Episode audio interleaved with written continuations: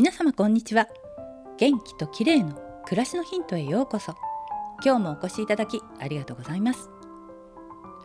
足裏を揉む健康法ってよく聞きますよね。リフレクソロジーは足の裏にある反射区を刺激して体の不調を整える健康法で、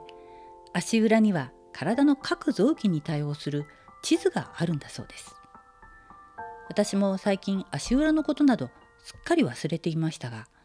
今日は足裏マッサージを取り上げたいと思います。足裏の地図といっても結構細かい地図なので、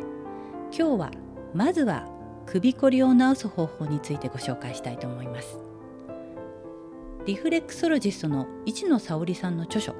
毎日心地よい自分でいられる不調と美容の体地図によると、首の後ろにあたる反射区は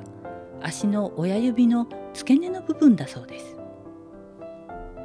首が凝る場合は、ちょうど足の親指の膨らみが頭で、その下を首と見立てて、親指の付け根をゆっくりと回してほぐします。市野さんによると、ゴリゴリと音がする場合は首こりがひどい可能性が大なんだそうです。さらに親指の付け根を上方向に押し上げるようにして揉みます。お風呂に入りながらゆったりした気分で行うと良いかもしれませんね。ちなみに肩こりのラインはごほんの足指の根元のラインで、このライン全体をかかとの方へ押すようにしてマッサージすると肩こりに効果的なんだそうです。つまり足の指の付け根を重点的にマッサージすると、首や肩がリラックスできるというわけですね。足の裏は体だけでなく心の状態も反映するんだそうです。時々観察してマッサージしてあげると良いかもしれません。市野さんの本には足裏の地図の他に、